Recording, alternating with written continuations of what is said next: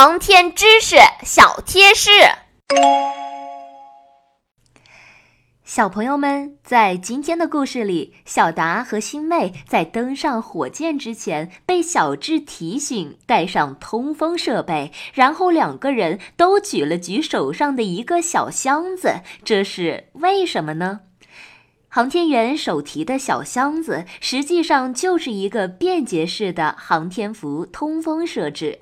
登船前，航天员已经完成了一系列的准备工作，并穿好了舱内航天服。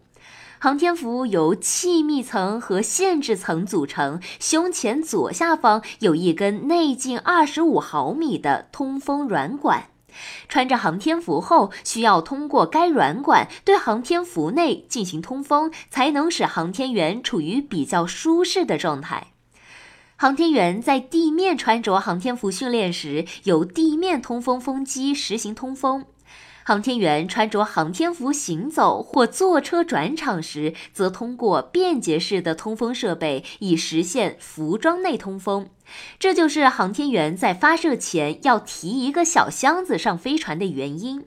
而在航天员登船并在航天座椅上就位后，通风任务就由飞船环控声保系统的服装风机完成了。所以，便捷式航天服通风装置不需要带入飞船，而是在航天员到达飞船台架的飞船平台准备进舱前，将其脱开，并交由塔架平台工作人员保管。小朋友们，在今天的故事中，小达、星妹和小智随着发射升空的火箭，踏上了他们太空探险之旅。随之，我们的《少年航天局》第一季也正式完结了。但是，其实小达、星妹、小智的太空探险故事才刚刚拉开帷幕。就在今天故事的最后，刚刚踏上天外空间的他们，就收到了来自绿斑马星的声音信号。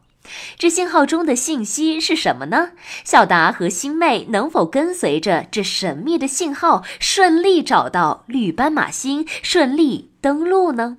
而现在身在那颗星球上的天骄和小玉，又会经历些什么呢？